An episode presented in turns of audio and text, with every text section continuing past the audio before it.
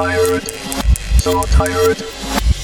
Overtired. Hey, listeners, you are in for a weird episode of Overtired this week. Um, both Christina and Jeff have had to take the week off for differing reasons. Uh, so it's me, Brett Terpstra, and I am here with two special guests. From the Technically Queer podcast, we have Brian Guffey and Quinn Pollitt. How are you doing? Amazing. Absolutely amazing. Pretty well. Considering Brian gave me one minute notice and I'm just Yeah. vibing, I'm pretty good. Pretty good. I'm super psyched that you were available with one minute notice. It- yeah, Quinn's pretty talented. As you say, Quinn, you have ADHD, so you're always ready to talk. Always prepared to talk. The brain is going a thousand miles an hour. What will come out? Mostly something put together, you know, hopefully. And Brian, you have ADHD too, right? Oh yeah, Oh, yeah. absolutely. Yeah. Yeah. so this is this is a very ADHD ep. oh, oh. It usually is, but we have we have replaced our two usual regular ADHD co-hosts with two new ADHD co-hosts. yeah. um, and honestly, and honestly, like what you're probably getting is double Christina and less Jeff in this. When you think about the energy, honestly, um, Jeff is Jeff is an orchestrator like nobody else. Oh, no kidding. Ah, he's amazing. Yeah. Yeah. If there's one thing I'm not, it's an orchestrator. same. That's that's three non-orchestrators trying to put together an episode here. Um but uh but I would love it if you two who know each other way better than I do, if you two kind of want to interview slash introduce each other to the overtired audience. Yeah, absolutely. Um, Quinn, I, I've been on this show before, so I'll start by interviewing you. Cool. I was So- going to recommend that. That was my thought. Yeah, excellent. Okay, Quinn. So can you tell me uh, a little bit about yourself? Where are you from? What do you do? Um, yeah, and like, what is, and then some something fun about yourself. We're doing icebreakers on Icebreakers night. Something Oh fun no, about myself. what's your what what is what are your mental illnesses? That's my favorite. What are my mental illnesses? Okay, I love that. Um, okay, so my name's Quinn, already been spoken. Uh, I'm actually a Canadian. I come from America's Hat, um, AK Canada, AK um, the place without a roof. Um, I joke, there's a long joke that no one understands about that. America's on fire, we don't have a roof. That's the connection. Um, but yeah, I'm from Canada. I grew up in Ontario, Toronto, the, the one city people know. And now I live in beautiful British Columbia, aka Vancouver. That's the city. Uh, what do I do? I'm a programmer. Um, I program for my job. I work at, uh, yet to be unnamed tech company. Uh, it's one of the ones. It's very important. If you Google my name, it's the first thing that shows up. So I pretend like no one will know if I don't say it, but it's literally the first thing that will show up if you Google mine. So it's, it's I'm not a secret. your Amazon. right it's Amazon. Yeah, it's Amazon. It's Amazon. Yeah. I work for Amazon.com, specifically .com.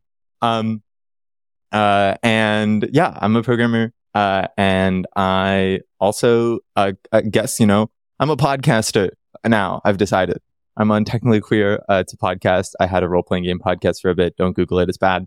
Um, and, uh, yeah, my mental illnesses. Okay. So like actually officially my only official diagnosed mental illness is autism. Uh, I have I have a touch of autism, one might say. Uh, but uh, no, everyone I know is like, you have ADHD. It's impossible that you don't. And I'm like, well, yeah, that checks out. I believe that. Uh, but I'm getting diagnosed. You can't have a doctor in Canada. Good luck getting diagnosed. So, uh, I don't actually officially have it, but you'll learn by listening that I, in fact, probably I do. Uh, and you know, What's I your favorite programming language?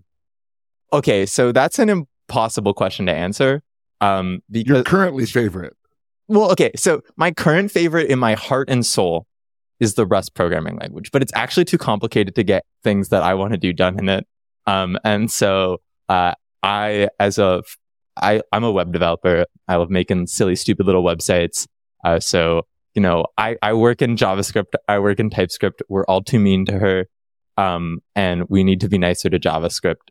She's a mess, but she's put, she, she she's a work, workhorse, you know? Rust knows what's going on, puts it all well together. But you know, it doesn't actually do that's a lie. Now, now, now Rust does a lot, but JavaScript's the workhorse. And, uh, I think we, we need, we need more, more, more respect for JavaScript. Do do just do Rust and JavaScript relate to each other in any way? Is there so I haven't gotten into Rust yet. It's kind of Rust and Go are kind of next on my to-do list, vying for my attention. Mhm. Um, I'm mostly interested in learning Rust. Uh, I am yeah. Rust I am is more fun. at JavaScript. Will JavaScript help me get into Rust? No. No. Okay. Rust is Rust is complicated, but the compiler helps you out. Um, and Rust and JavaScript are related because uh, everyone's writing their things in Rust to compile JavaScript because it's slow. Okay. so like Next.js, which is one of the like big Yeah. new JavaScript frameworks. The compiler for that is written in Speedy Web Compiler, which is written in Rust. They just Okay. rewrote their Webpack engine called TurboPack. That's also written in Rust. Rust is being used a lot for like JavaScript, like low level stuff to make it faster because JavaScript is slow. Like if, if I don't know if you heard about Deno, it's like that other No. JavaScript engine. So there's Node.js. Node.js Yeah. is what most people use to run JavaScript on the server. The person that wrote that was like, it's bad and I don't like it. And it's written in C++ and it makes it things. So wrote a new engine for the server called Deno, which is funny because it's like Node, but swapped around. Spell that. Uh, D E N O. Okay. Um, and that's written in Rust. Uh, so Rust is being used a lot. The community is really good. I think that's one thing that people really like about it is like it has really like good community and, um, it's very safe. It's fun. Um, I think it lets you do a lot of cool stuff. Uh, but it's definitely angry all the time. Whenever you use it, you're like, it's like, don't, you can't do that. And you're like, but I want to. And it's like, no, you can't do that. And you're like, why? And it's like, because I need to be memory safe. What's the other thing about Rust that really like aligns you with it that people should Well, know about you? It's the it's the most transgender programming language, obviously. Um, there's a lot of like there's a lot of like trans people um that are like helping move Rust forward and like big in the Rust community. There's one like thing that people use to learn Rust. It's called um le- it's an unofficial guide to Rust, learning Rust with too many linked lists. And at one point, there's a funny trans joke uh, in it because the trans community is big on Rust. There's like my friend once sent me a meme, which was like the before Rust programming language, and it was a little anime boy, and it was after the Rust programming language, and uh, it became uh, it became like a trans person. So it's just very it's very trans. It's very funny, um, and uh, I really like it. I like kind of got into it a little bit because of that, but I also think like it's cool that what it can do and its goals and stuff. But yeah, I feel like that's that's the vibe. Nice. Excellent. Um, wonderful. So, how do you? Uh, what do you want to know about me, Quinn? What? Oh, Brian, I have an important question about you. Yeah. Okay. Important question. Yeah. So you, uh, where, where, where, uh, you've been on this before. So maybe you said where in the world you are, but it's always fun to know that question. Uh, and then, uh, I'm going to throw it back to you. What mental illnesses do you have? And, uh, what mental illnesses do you probably have? Sure, absolutely. So, uh, my name is Brian Guffey. I am not Carmen Sandiego, which means that I have been in Southern California, nor- around Los Angeles for the past couple of years. Before that, I lived in Ohio. I lived in Ohio, I've lived in Ohio the most in my life, but I was born in Kansas and I've also lived in New York City and the Chicago suburbs. Um, uh, my mental illness is boy, uh, ADHD diagnosed when I was six years old. So I've been on medication since six years old. Um, and then also generalized anxiety disorder, um, ill- illness anxiety disorder, and uh, complex PTSD. And then also, I haven't been diagnosed, but also probably a bit of the tism. My therapist basically agreed with me that I have autism, but she's like, I'm not an autism specialist, so I can't diagnose you with it. Um, so yeah, I mean, that's me. I think, uh, I, yeah, that, those are my mental illnesses. And I, this is my like fifth time on, uh, overtired and I am definitely tired today. I didn't get a lot of sleep. Um, because my ADHD caused me and my boyfriend to have a little fight yesterday because the hardest thing for an ADHD person, at least my version of ADHD, is when I'm happy to to say less, right? to just Yeah. be like, "Oh, you told me something important about your life or thing that you're working on." All I need to say is, "That's great. I support you." Not, "Oh, did you think about it this way?" So yeah, I uh yeah, no, I'm pretty good at at uh when my partner tells me something that is j- like she's in a good mood, great great story whatever. I'm pretty good at just like that's awesome. Um I support you. Uh she tends to like ask questions, like perfectly legitimate questions about whatever I'm excited in and it will like it'll like bring my mood down cuz like suddenly I'll have to like face some reality that I hadn't considered before when my mood was elevated. Um, it gets, it gets messy, but yeah, that happens with me and my boyfriend. It is like we're both navigating this thing where we're like, can we say something to each other without it causing one of us Mhm. to be upset? And and like letting go, both letting go of the like the worry about that, but then also like being aware that that's probably a place where your partner is. So to give them the space where you can hold your reaction, you know, and think about it with yourself is just difficult. And we're both working and tired. Like, who is who invented work? Why? so this will lead into our mental health corner. But Quinn, do you see a therapist for your autism? Uh, okay, so for my autism, no. Do I see a therapist? Yes. Do I talk about autism all the time? Is it officially for autism? No. But does your, is your therap, does your therapist understand autism? I would say, yeah. Okay. That, okay. That's what I was actually asking. Do you see a therapist that understands autism? I would say, yeah. Um, I think Yeah. I like my therapist. She's good. And I think she like understands my brain in a way, which is helpful because Yeah. brains are silly, you know? Yeah. My my girlfriend with autism has a therapist that she loves. And uh and she gets advice and and coping mechanisms and techniques and things from her therapist that I don't think she could get anywhere else and that have made her life immeasurably better. And like that's Brian, that's why like I would love if you could get an actual diagnosis so that you could but I mean you could you could talk to a therapist about it either way. Yeah, I talked to my therapist about it. I don't know how much experience she has with autism, particularly. And honestly, I'm not sure how much experience she has with ADHD, particularly. Mhm. I chose this therapist because I wanted to really work on, um, like race, like, like some of the, some of the stuff related to like being a black person and a queer person in, Am- in, in America at the time that I chose her. But yeah, now there is this other stuff that sort of like lays on top of some of my, my traumas. Like we were just, we had, I had a, Nathan and I had a big fight last week. And, but it turned out that like I thought it was because, oh, I don't feel like I deserve to be in a relationship. But it turned out she was like, no, I think that what it is, is that you are afraid of being abandoned. And because of what's happened to you in the past, and you don't deal with that. Like you, or, and, or like the grief that like the relationship that you, you know, there's always a difference between the relationship you want and the relationship you have, like the ideal relationship and the real one that you have. And you have to be able to like hold space for the idea that my relationship is not everything that I wanted, but it, it is incredibly valuable to me. Especially I'm, I'm poly. So that's the other piece of it, right? Is that every relationship, like if I'm not getting something in one relationship, I can get it in another.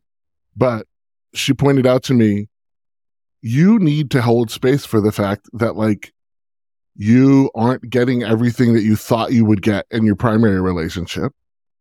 And so you have to be able to talk about that. Otherwise, it's going to make you feel unsafe or threatened if that those things are given to somebody else. Um, and then it's just going to cause you to be resentful and then act like you don't deserve to be in the relationship. So there's like a whole nother level she went under. And I was like, wow, I didn't expect that. Therapy. It's Yeah. good. Yeah. I, I so my chose mental health is iffy, Brett. It's iffy right now. I chose my therapist first and foremost based on someone who wasn't faith based, uh, which Right. in the Is- town where I live, like, uh, I would guess about half of the therapists available here are faith based. And I needed someone who could recognize what kind of trauma fundamentalist upbringing inflicts on, on especially young queer people, but just kids in general.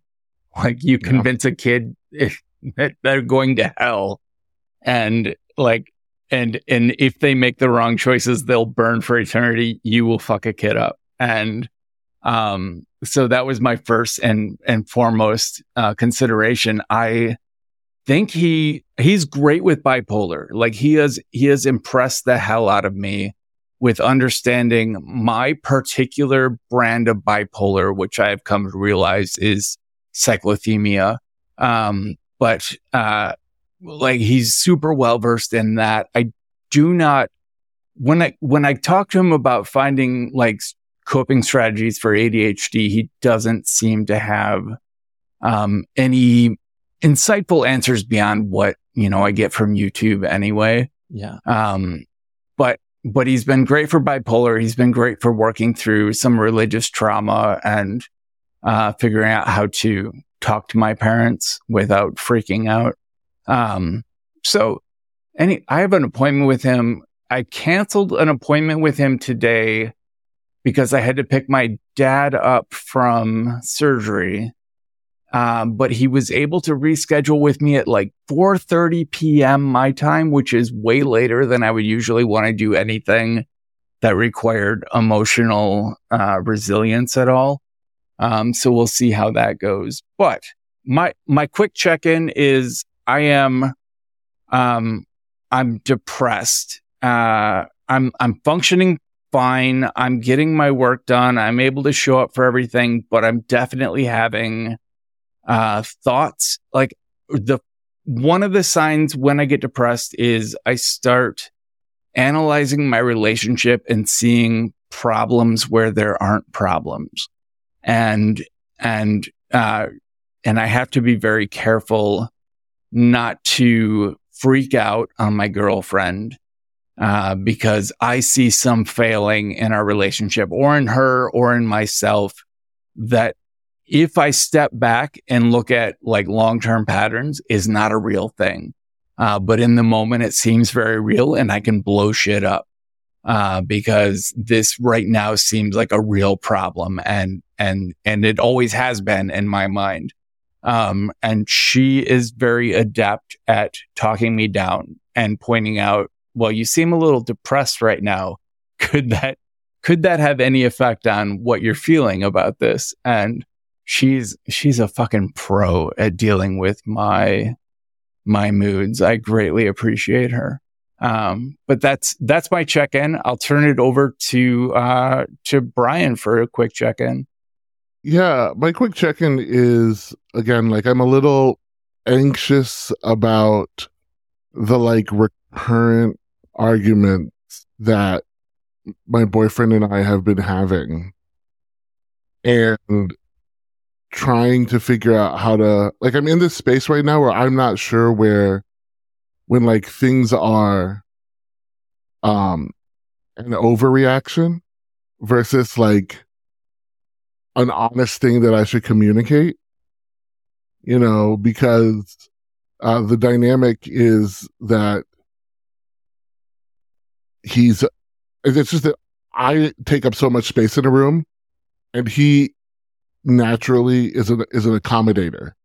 So if I'm not, if I'm not careful, I will take up all of the space and he will be like, I don't feel like I have any space to be me.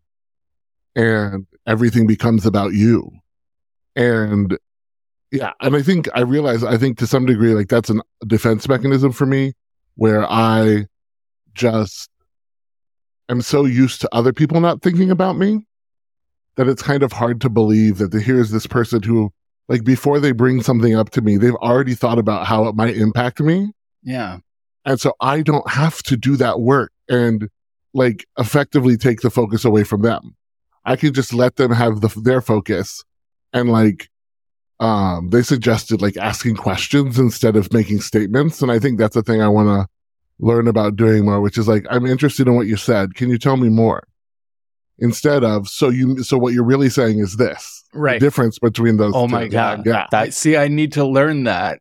I The- I speak in hypotheticals. Um, I Yes. will Mhm. I will state my hypothesis with the intention that whoever hears it will say, "Well, actually, no," or "Here's what's wrong with that." But I state it as as a statement, and for people like especially my girlfriend, like she will initially take that as I've made up my mind. Here's how it is. And, and not as me proposing a hypothesis, but as me like saying, this is my mind and it can't be changed. And I have worked Yes. hard to begin. And sometimes I will state a hypothesis, but then I will immediately follow it with a question like, so what do you think about that? And like make it open for discussion. But that's definitely, that's a failing that I have long had. Yeah. I think that's, I'm like a notorious poke hole in thing. Like I see things and I like find like little holes and I'm like, poke, poke, poke. And I'm like, one, I think this is, this is definitely a bit of the autism. Like one, it's okay if someone's a little bit wrong. Let's let people have fun. And two, not everything needs to be a problem. And just like, I think there's like also, I saw that one thing with the like ADHD, you like communicate to people by telling stories about yourself. And you're like, Mhm. I feel you because one time this thing happened to me. Yeah. And they're like, can't we just talk about me? And I'm like, oh, I am trying to talk about you. I'm just Right. telling you that I get it from a me story. Uh-huh. And they're like, no, then you're talking about yourself.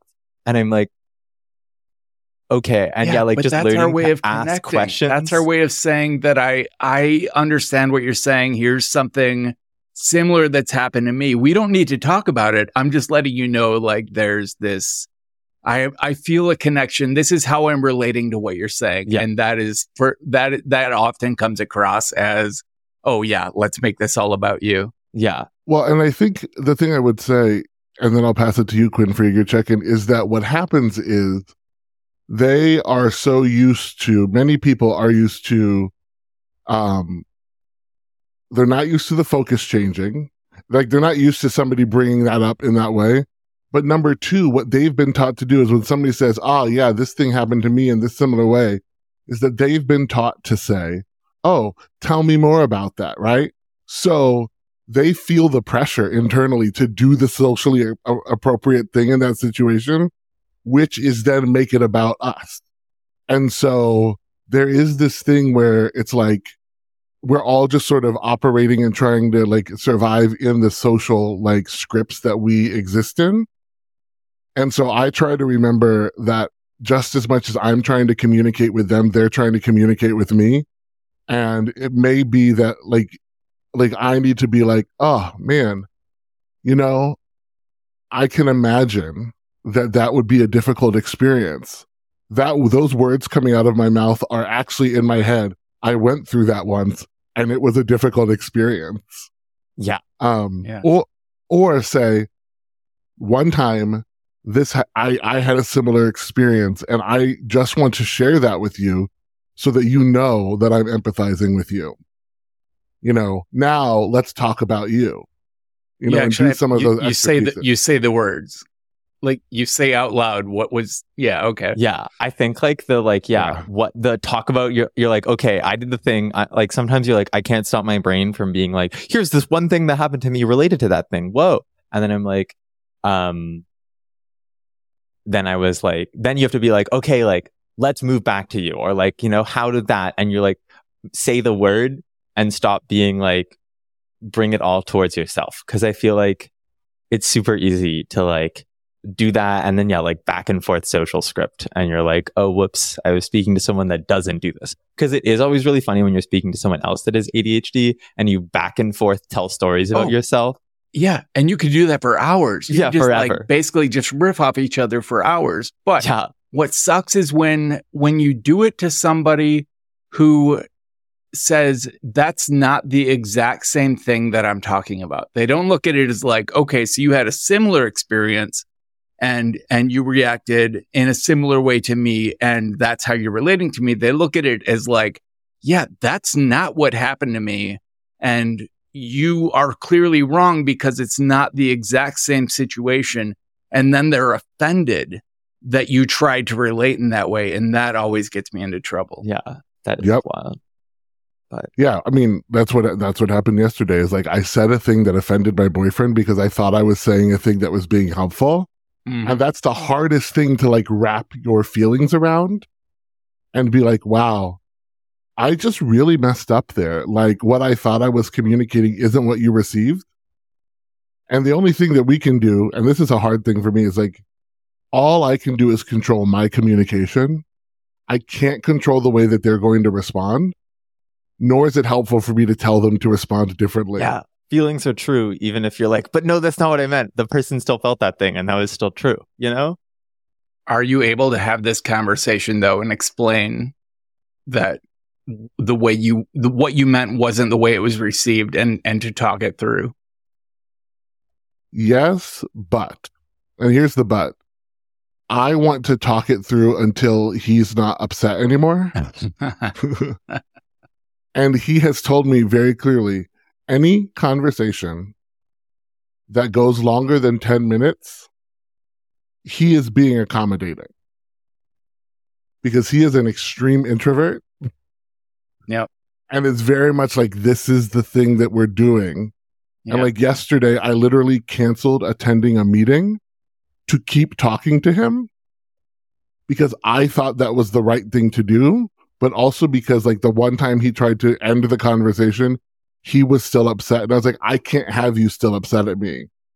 So Oh, I have to keep the conversation going instead Right. of, I'm so bad. I'm so bad at feeling bad and like yeah. being comfortable feeling bad for a little bit and then letting it go. Yeah. Yeah, I have trouble with that too. I learned from my ex-wife that um sometimes and this is not why she's my ex-wife, but like sometimes in a in an argument uh space like some time for the other person to collect their thoughts instead of constant constantly trying to uh speak your mind is not a way to collect your thoughts for introverts.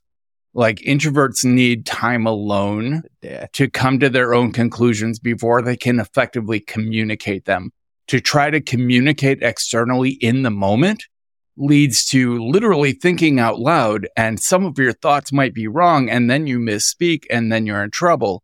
So I learned to give her space to think and in the process realize that's really good for me too.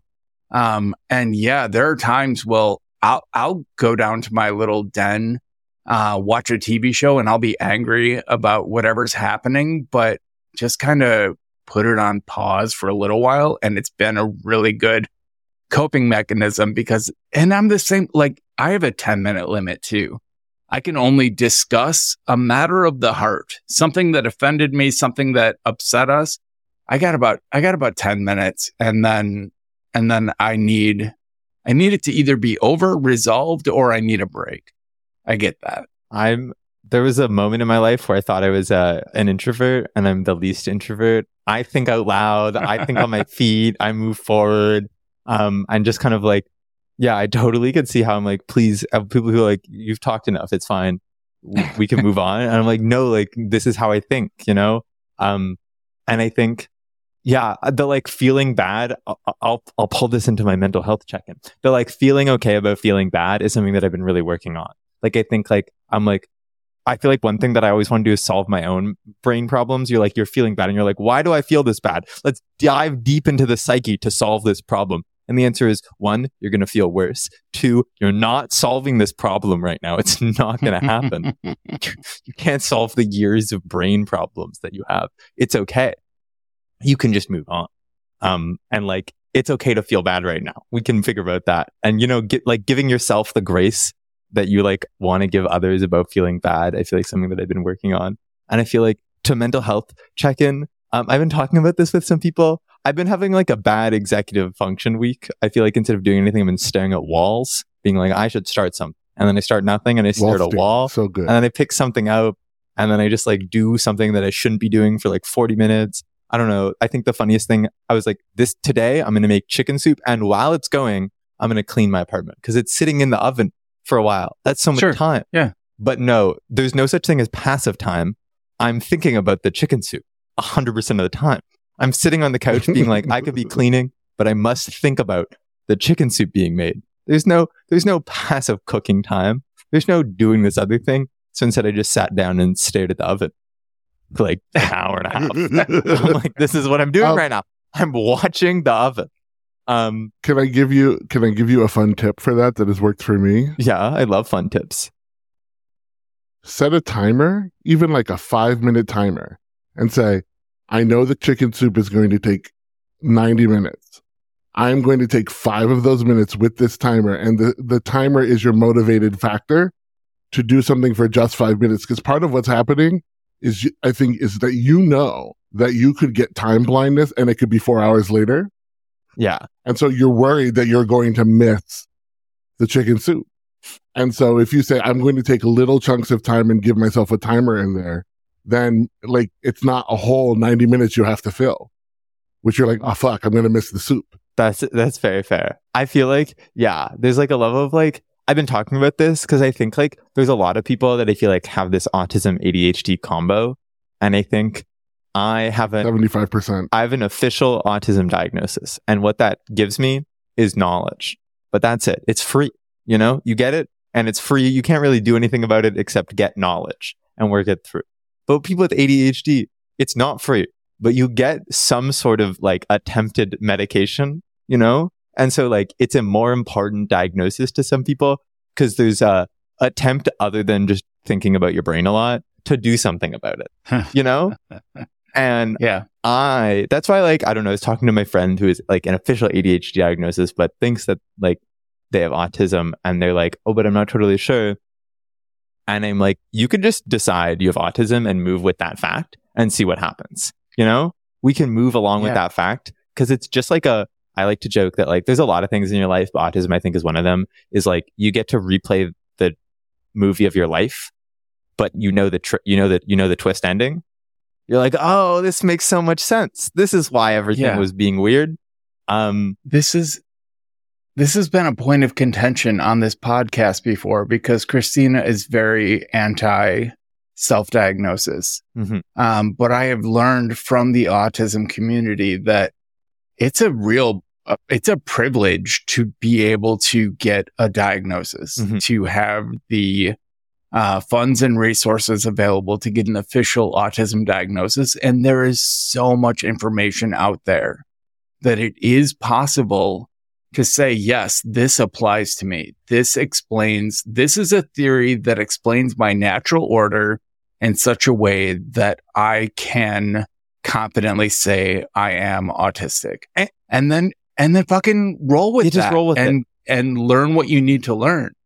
like I think the reality is like having an official autism diagnosis versus being like, this is what I think feels like does like, you know, having an official autism diagnosis gives you a piece of paper that confirms to you something that belief and there's some value to that. But like, there's no like, and now here's what we move forward doing that. That is like only possible because of the diagnosis.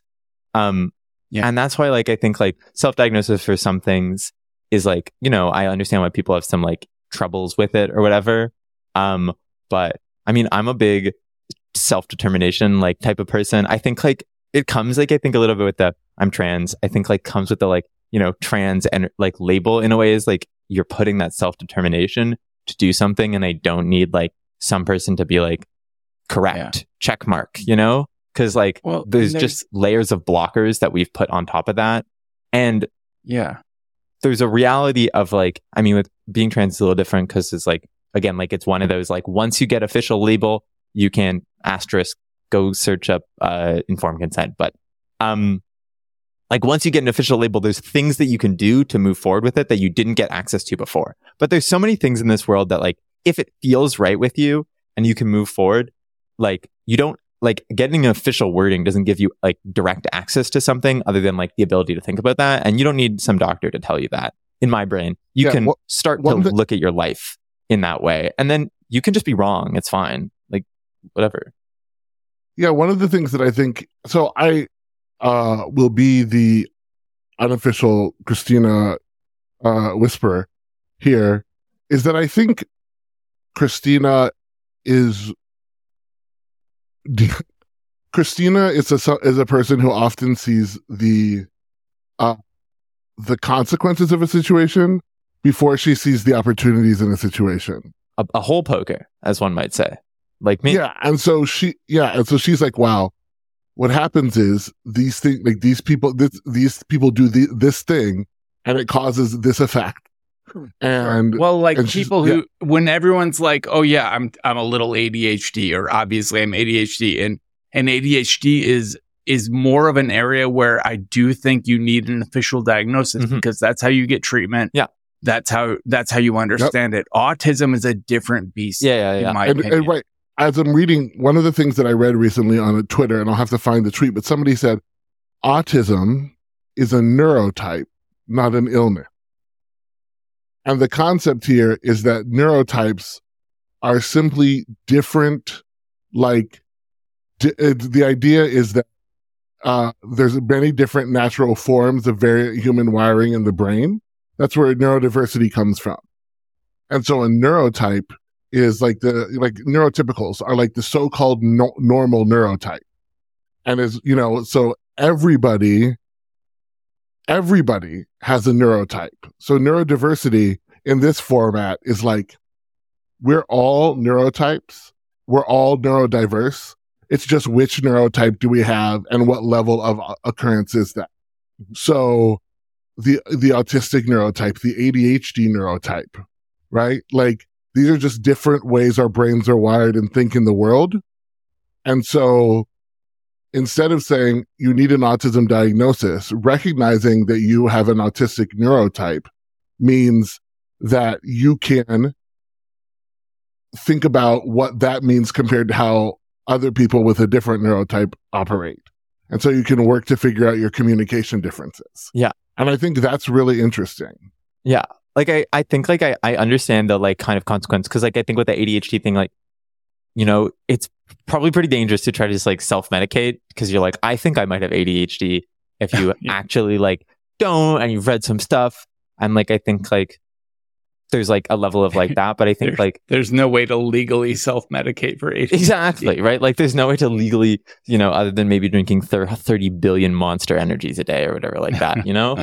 um, but I think there's like a level of just like the way that you can change your modes of thinking, um, and kind of move into that, I think is something that I think a lot about the like general autism thing. Cause it's like, uh, yeah, I, I was joking, like, you know, it's, it's your, it's, you get it for free. You know, if you have it, congratulations. You're not paying for anything to help you with it. You might pay, be paying for therapy, but you're just, it's just like a think thought process in a way and like w- ways of changing your way of thinking, of interacting with things. So Yeah. yeah. So w- we we need to we need to end the mental health corner at some point. But I feel like Quinn, you haven't really gotten an opportunity to offer your quick mental health check. Oh yeah. My, my mental health check-in is just that I'm mostly actually surprisingly fine. Uh, other than my inability to f- focus on anything, my brain is deeply broken and staring at walls. But other than that, given the fact that it's becoming dark at four o'clock now, it's five o'clock, Oh. but um, I'm doing pretty good because I definitely get the like, you know, it's dark at four o'clock. What am I going to do? I'm stuck in my tiny apartment forever life. But I've had like limited like external conflicts that are causing bad brain vibes. Um, I've just had, I should be doing something, but instead I'm going to stare at the wall, which is unfortunate. But, you know, we're working through it. We're moving through it.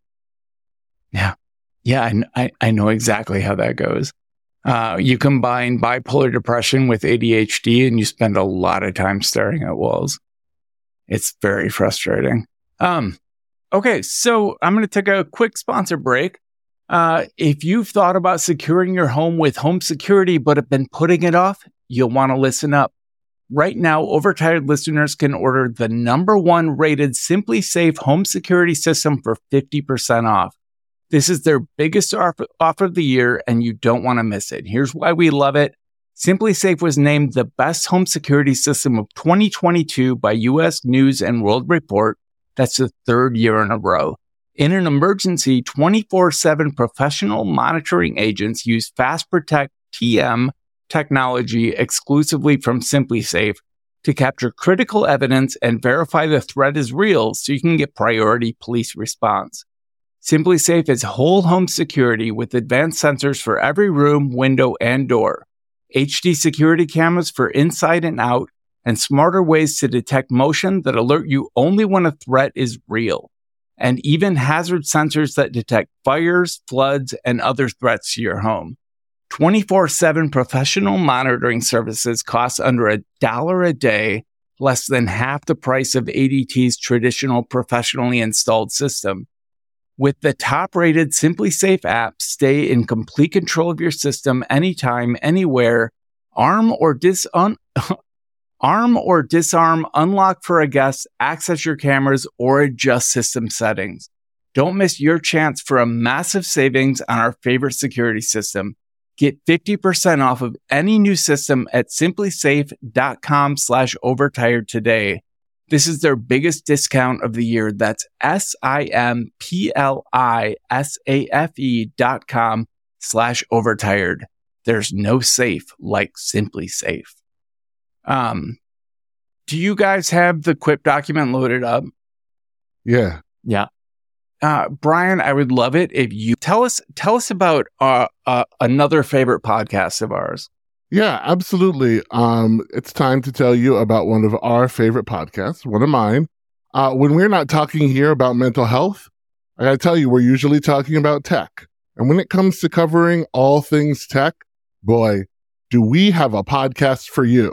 So every week, This Week in Tech gives you a no holds barred deep dive into how big tech influences our culture and our lives. Join twit.tv's Leo Laporte, everybody loves Leo, and our ever changing panel of journalists and experts every Sunday as they break down and often disagree on the latest in tech. Subscribe to This Week in Tech wherever you get your podcasts. That was an excellent read. We should Thank bring you. you on just to do sponsor reads. Bro, totally.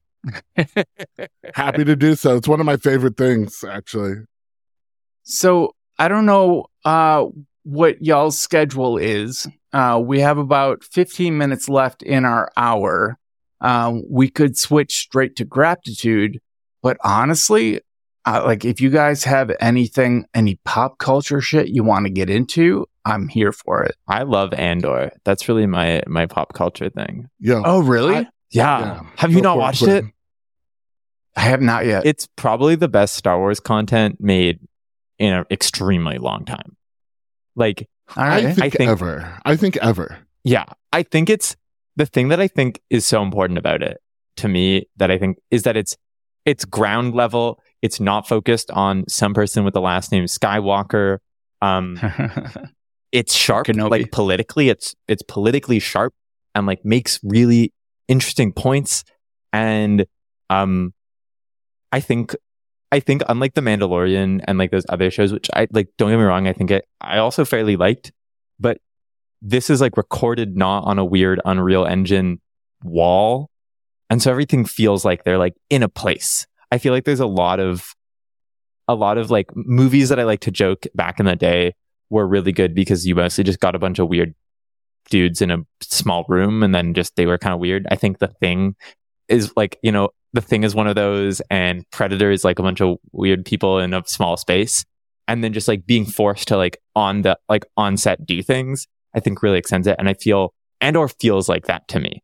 Unlike a lot of the Mandalorian stuff and a lot of the other Let Star Wars me- stuff where it's focused on like this big over narrative and it was a lot of like I feel like a lot of oh I know that ooh or like you know it really just Sure. exists for you to brain Yeah. teasel Andor is like pointed and good Here, you said it was politically sharp and and the reason I've always preferred Star Trek to Star Wars is because they approach social issues um, through a lens. They abstract a social issue like involving an alien race or or or some kind of sci-fi phenomenon in a way that addresses a social issue that we all face, but in an abstract way that we can all understand differently. And Star Wars in general is more about like uh, cowboy western plot lines and doesn't really address social issues. So are you saying that Andor steps out of that kind of cowboy western um, uh, genre enough to actually address social issues? Yes. I think it's I think it's important there's not like this like big overarching hero's journey with lightsabers and space wizards. It's like yeah. about the like pol- it's like it's about um so it's it's based off um Andor something from Rogue One, which I think was one of the like more like politically a little sharp movies. And I think like it's really zooming in on a low level of like individual citizens and like it like doesn't isn't just talking about like w- white boys with space lasers and it's like talking about like the Yeah. politics of the world um Yeah. the narkina 5 episode which is like this prison episode i think is like one of the best examples of that like they like look at what like prison and labor and like this empire is kind of talking about and how that how that d- is displayed and how like all these how like empire interacts with like you know labor Yeah. forced labor That's stuff like that. fascinating. Yeah, I'm going to get into that. That sounds absolutely worth watching. Yeah, I have, I'll give a culture shout out too. I have, I'll give two shout outs. One is a new Netflix show, which is The Bastard Son and the Devil Himself. Okay. It's a brand new show. It's based on a series of books. It is about basically a kid who's like, there's these two types of witches and he's a blood witch. Blood witches are apparently bad, but like it gets into uh, a lot of like race politics and like genocide, extermination, those sort of concepts. Again, done in that really smart way of abstracting out. And it's a small story, right? It is a small story about a small set of people and the impact that they have on the world unintentionally. But not even really about that. It's just like about this community. And season one was just like a wild, fun, intense ride. It's like difficult and funny and sharp. And I just really loved it. And I hope Netflix doesn't cancel it after two seasons. They will. Like they canceled everything else. It's so frustrating. I'm going to make a quick back to Andor plug. If you like hearing like watch along podcasts with people that are smart talking about it, I've been listening to this podcast called A More Civilized More Civilized Age. It's a podcast. Um, they're actually going through all the uh, that what's the Star Wars animated the Star Wars animated TV show Clone Wars, but they're like Andor's too good. We need to talk about it now. And so every week Mm-hmm. they've gone and like talked about Andor and like the people on it are just really smart. Um, and, uh, I think like it's a really good like listen. Uh, if you're like into one of those like watch along as you watch a thing, hear other people's thoughts about it. Check out like even just the Andor episodes of a more civilized age as you watch it. It's really good. Yeah, I just sort of flipped uh, a thing. The other suggestion that I have uh, is a so I was having a conversation with my boyfriend about what type of TV he likes to watch, and we were talking about how he likes to like watch happy TV because it's really intentional for him to sort of step away from his emotions. And he does this. He talks about it's great. You you all will understand this. He like it runs it at a background process of something nineteen or something. Um, like the, the the the lowest priority process that you can run like on a Oh, Linux okay. machine. Yeah. Um he cuz he I mean he's a uh, by trade a rocket scientist, software developer, CFD, uh, and now works in software development and um so he likes happy shows because they don't remind him of all of the like sadness or frustration that he's got that he's putting into boxes and like pulling out slowly to work on in the background like we talked about. So uh, now I think I use sad shows to process my trauma. Yes, exactly. Right? Same. Yep. Like watching them helps me move through that because I can, because I struggle to access it. He has no problem accessing it. But what he talked about is, because we were talking about like if we watch happy shows together, we get more of that sort of fun, romantic, giggly opportunity that you don't get in hard shows. And so, two things. It's why he loves anime. And so, I'm always a big fan of My Hero Academia. Um, and um, Assassination Classroom. Uh, but then the other thing is Steven Universe. Steven Universe, great. Steven Universe, one of the greatest animated shows ever, I think. Yeah. You you're, you might get some hate from that. Some people are mad about about Steven Universe, but don't. It's fine. Don't worry about it. So, Brett, have you ever seen Steven Universe? no. oh, yeah. you would love it. So I got to ask, neither of my usual co-hosts have ever seen either of these shows. Have you guys seen Heartstopper Yeah, or Heartbreak High? I've seen Heartstopper. I have on my bookshelf up there the graphic novels. I've had Yeah, yeah, yeah. It's Um, good. I have a bunch of Alice Oseman stuff. I really like a lot of just like her stuff. I think it's all really good. Um, I've watched three episodes of Heartbreak High. I think it's very Yeah. interesting.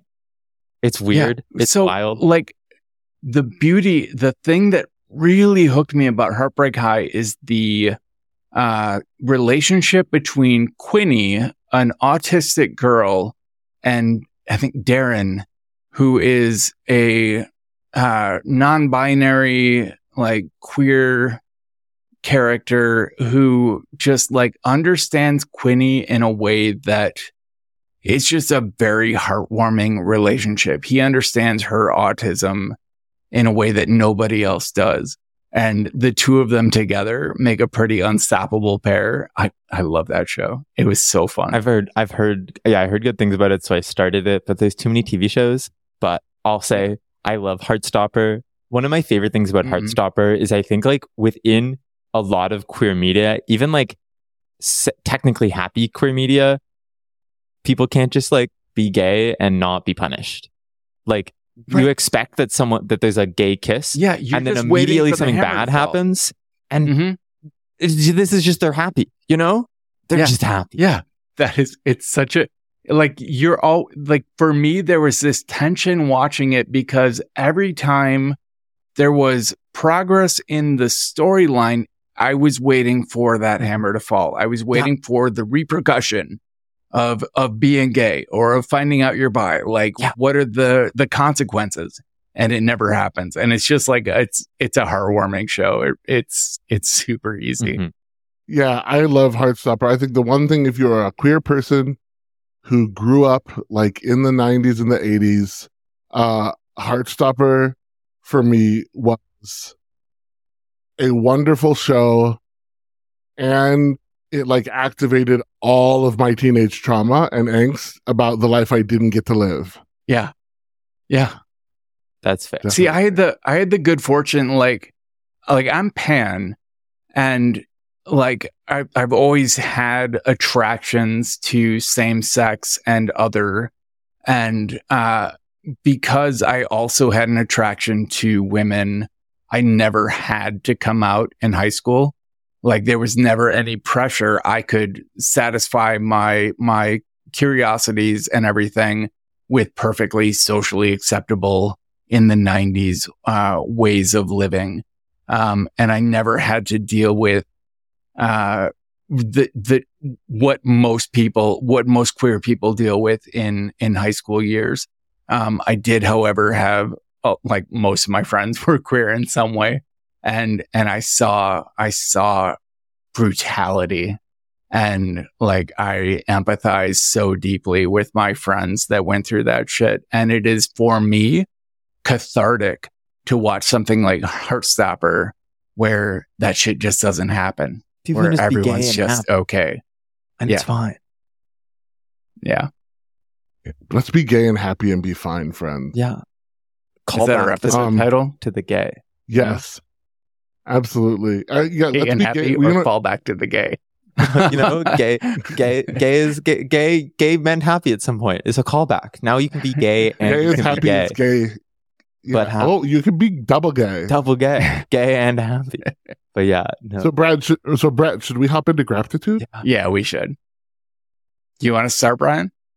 Um, sure. Actually, yeah, that's awesome. So I know that most people um have a love hate relationship with Hacker News because Me. uh the people on Hacker News hate. can be very yeah, they can be very not nice.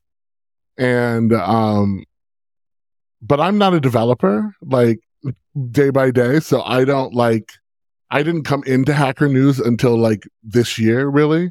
So I find Hacker News a really interesting site to look at for the links, not the comments, ju- Sure. just the links. And the app that I love for that is called Octal, Octal, O C T A L. Um, I'm going to try and find out really quickly, um, who the app developer is.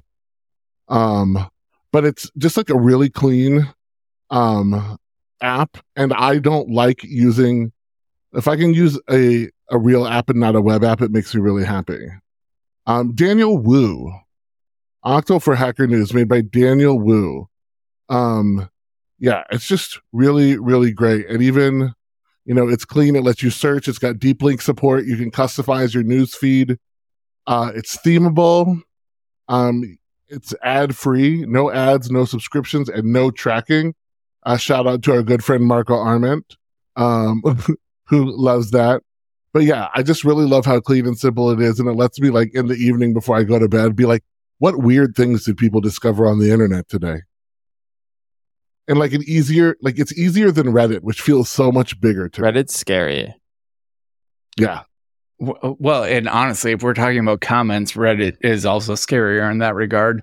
Um, Hacker News, honestly, like aside from Daring Fireball, uh, if I've ever had something blow up on the internet, it's been because of Hacker News. I have uh, I have a love for the amount of hack of, of traffic that Hacker News can send to a project. Uh, they have a very engaged readership of people that will follow just about any link. That's yeah, that's awesome. And also, I just like it's really cool. It looks like it's actually an open source client too, We love. um, because the source code is on GitHub. Oh, nice. Can Yeah, you drop a link to that in the show notes? sure can. And it also looks like I'm gonna. uh Daniel also works currently at Disney Streaming doing their app, which makes sense Mhm. because it's really good, actually. That's fun. All right. Quinn, tell us about yeah. Okay. your pick. My app is called Arc. It's the newest browser on the block from the browser company, which is a bad name.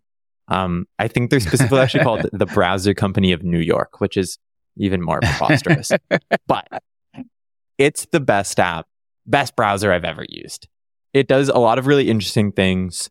Um, you have like profiles. Um, you have different like stages almost in a way where like you, I have like a fun section and a dev section and you can pin. Ta- so first of all, I'm a tab. I've smashed the command T button a million times and Arc is like, we know you're going to do this. We clear that every, every, every 10 hours. You can change it. But I'm like, it's like, we'll clear it. But if you want things to never disappear, you can pin tabs to each space. And then if you like, it will like stay that and you can like go back to like the home if you like stay on the same URL. It does like a lot of really interesting things. Um, but one of my favorite things about it is easels. It's this like thing that they made kind of where it's just like you have this like block of area that you can like attach screenshots to, draw on. Um, but one really interesting thing is you can have live previews to like screenshots in a website. So you can like select, you hit the like shift command two button, I think it is. And it brings up like a screenshot selector, but it's based off like HTML elements. And you can select a certain thing, then you can add it to an easel and have it live update. And then you can share it with people. Nice. And so the one thing that makes me really interested about it is I've been really on this like, I want more people to have like little homes on the internet for themselves, but I also want you to never have to program because I don't think that everyone should need to know to program. And this easel thing's super interesting in a way because you can like have these curated internet collages effectively that can be static. They can have some live content. They can have cute drawings. They can have text. And then you can share it with a link. And then my friend even added it in an iframe on another part of his website because it's just a link. I don't know how it does it. It's magical. You can, if you like, lo- if you're hosting something on localhost, you can add that to a s- live thing and that will live update even though you wrote, I don't know how it does it. Like it's truly magical and weird. Um, but it's just super interesting. And I think like it's bringing a lot more thought into a the main thing we use, a browser to right, browse the internet. Yeah. And like it's putting thought and um like for example, there's these things called boosts, which are basically just like you want to add some custom CSS, add a boost to this, write the CSS. You want to add some like really Oh, quick yeah, JavaScript, that's add a boost, write that JavaScript, and we'll add it to the page. that's a big deal. Like, do you remember user scripts? Yeah. And like, uh, yeah. what was the what was the plugin for I use Stylebot Firefox and for custom Chrome? CSS. Stylebot. Yeah, there was one even before that. But like the idea of having the ability to inject custom scripts and custom CSS, uh, I've missed that. Uh, Mm-hmm. those those old plugins have gone away. That's a big deal. So Um, the boosts I- are so good. Yeah, I signed up for Arc uh, the second I heard about it, and I just got my beta invite today. Downloaded the browser, and it gave me a server error Let's when I tried to sign up. So I have not had a chance to play with this yet, but based on what I've read, I definitely want to. Yeah, I wasn't sure either, but I'm also Arc. Like, here's my favorite thing about Arc, just to shout it out, is the fact that when you click on like a new link, it opens in this window called Little Arc, Yeah. which is like a new window, but it's like a floating window. And then you can change which workspace, like it has workspaces and profiles, and you can link them together and all in the same like browser window, and you can just switch between them at the bottom. And then the other thing that I love is that at the end of each day, it just automatically archives all of your tabs, but you can get back to them if you want to. And you, Brian, you can pin tabs if you never want them to go away. Yep. If you hit the command, Yeah, there- just by dragging it up. you can also, if you, Or here, you know how like everything has a command K bar nowadays? We've hit command K, it opens a thing. So, Or Command Shift P. yeah, yeah, yeah. So Arc, if you hit command T, it opens what they call the action bar, which is a command K bar in my brain. Um, and so you can, it's, you can just like type a link, type a Google, but you can do a bunch of other things in it as well. Um, and you just kind of like try typing. I actually learned some stuff because when I first signed up, a person was like, Hey, do you want to have a call about how to use this? And I'm like, I do. Uh, tell me things. Because I had one question and the person's like, you can just type, like, I was like, how do I move things between workspaces? And they're like, type move to workspace, like the name of it. I'm like, what? you can just hit command T and write move? Um, and it's also interesting because it's like plugging in with a lot of really cool things. Like if you use linear, you can like add a new linear, co- like from for the command T bar. If you use Notion, it like works super well with Notion. If you're part of hashtag Notion Nation or whatever, I don't use Notion. That's scary. But, um, it's like thinking about other cool web apps that people use and making it nicer to use them. Nice. All right. I'm sold. I'm I'm Yeah. I'm I, I What you I'm, got, on- I'm waiting just to get in. Join just- the I arc just pilled, to- arc pilled people, you know? need to get in. I'm gonna All ping right. them on. I'm gonna ping them on Twitter and be like, Brett Terpstra. I'll- I will submit. I will submit my own bug request. Thank you. No, but they are you in their private Twitter when you sign up? You get access to their private Twitter. You can tweet them at. I I did not Ooh. get that. Yeah, are you not part of the Um, private Twitter? Apparently not. Because there's the browser company, but then there's Arc Internet, which is a tweet, and they're like, it's like a private one. You have to like tell them your thing, and they'll let you follow it. All right. Ah, I'll check it out. Um do you guys use launchers at all? Uh I use Raycast. Alfred, Oh, yeah. I use we're we're Ray, we're Raycast, Raycast. kids. Yeah. Okay. Yeah. I used to use All right, Alfred. so my okay, my pick for the week is Launch Bar, and that's because I'm old.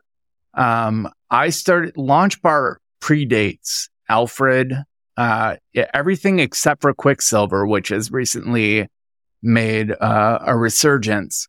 Um, but I got into Launch Bar after Quicksilver kind of stopped development, and uh, I just kind of went whole hog on Launch Bar.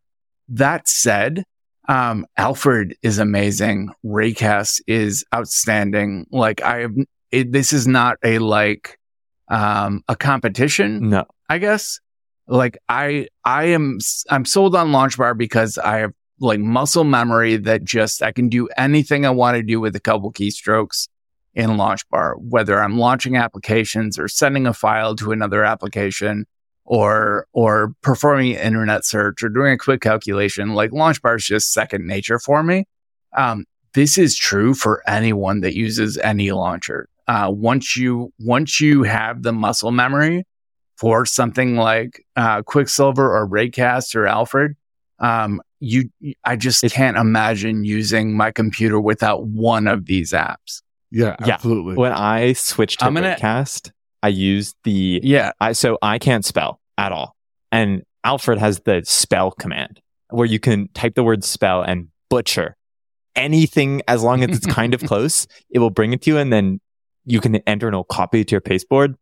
And Raycast has something similar. If you use the word, if you type the word define, it will bring you into the same thing. It uses the same keyboard or like uses the same like dictionary and you can butcher anything. and It'll bring it out to you but I had to literally like add a shortcut so I could type the word spell because I'm like, I'm so used to typing command space SP enter butcher a word yeah. and get it spelled Yeah. correctly.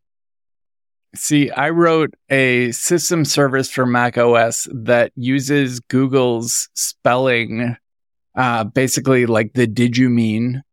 It scrapes the did you mean results so you can type any word as butchered as you want to, and it will bring back Google's suggestion for did you mean That's wild. and and you can do that in a text editor. You can just type a word, highlight it, and then and then run it through the did you mean.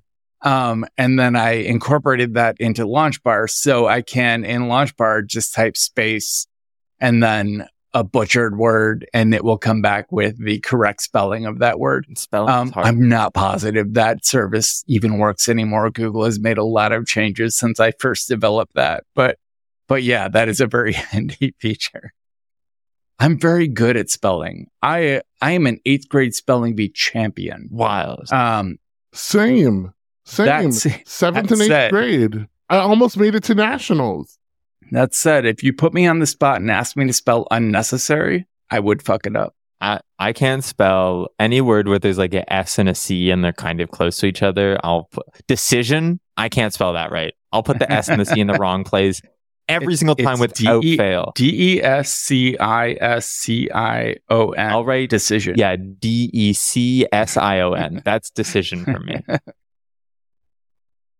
That's close enough. It's close. Yeah, I mean, But if you uh, right click that, it's good. people are not sure what you mean. If you're like DEC, like, and you're like, it's like, that's not a word. And you're like, I know it's did decision. you mean description? and you click it and they're like, description to blank. And I'm like, no, it's decision. and they're like, you're not close. And I'm like, please, I need to be close. All right. Well, thank you two for joining me today on short notice to fill in for the usual overtired suspects. nice. Excellent. All right. Uh, thank you so much. I am going to, yeah, I don't know. What am I saying? Wow. Okay, great. Yeah. Are you closing for up my having us podcast for me? No, I mean, I was going to, but then I wasn't. What do you want me to do, Brett? Do you want to close out your podcast? I guess, I guess, I mean, I feel like it's my responsibility. I feel like this Yeah. is on me. Go for Um, it, Broski. So I will just say, Brian, Quinn, get some sleep. Get some sleep. Thank you. I'll try. The system is going down now. Hey there, good people. Before you go, we have a bunch of new places where you can interact with us. Please check out our Instagram feed, our YouTube channel, Twitter, of course, and sign up for the Overtired newsletter, which will sort of pick up where the show leaves off with expanded show notes, uh, a little bit of what the three of us get up to between episodes. And let's face it, there'll be some musings. How can you resist musings? You'll find details for all the ways to interact with us in the show notes and at overtired.com. And thank you, thank you, thank you, as always, for listening.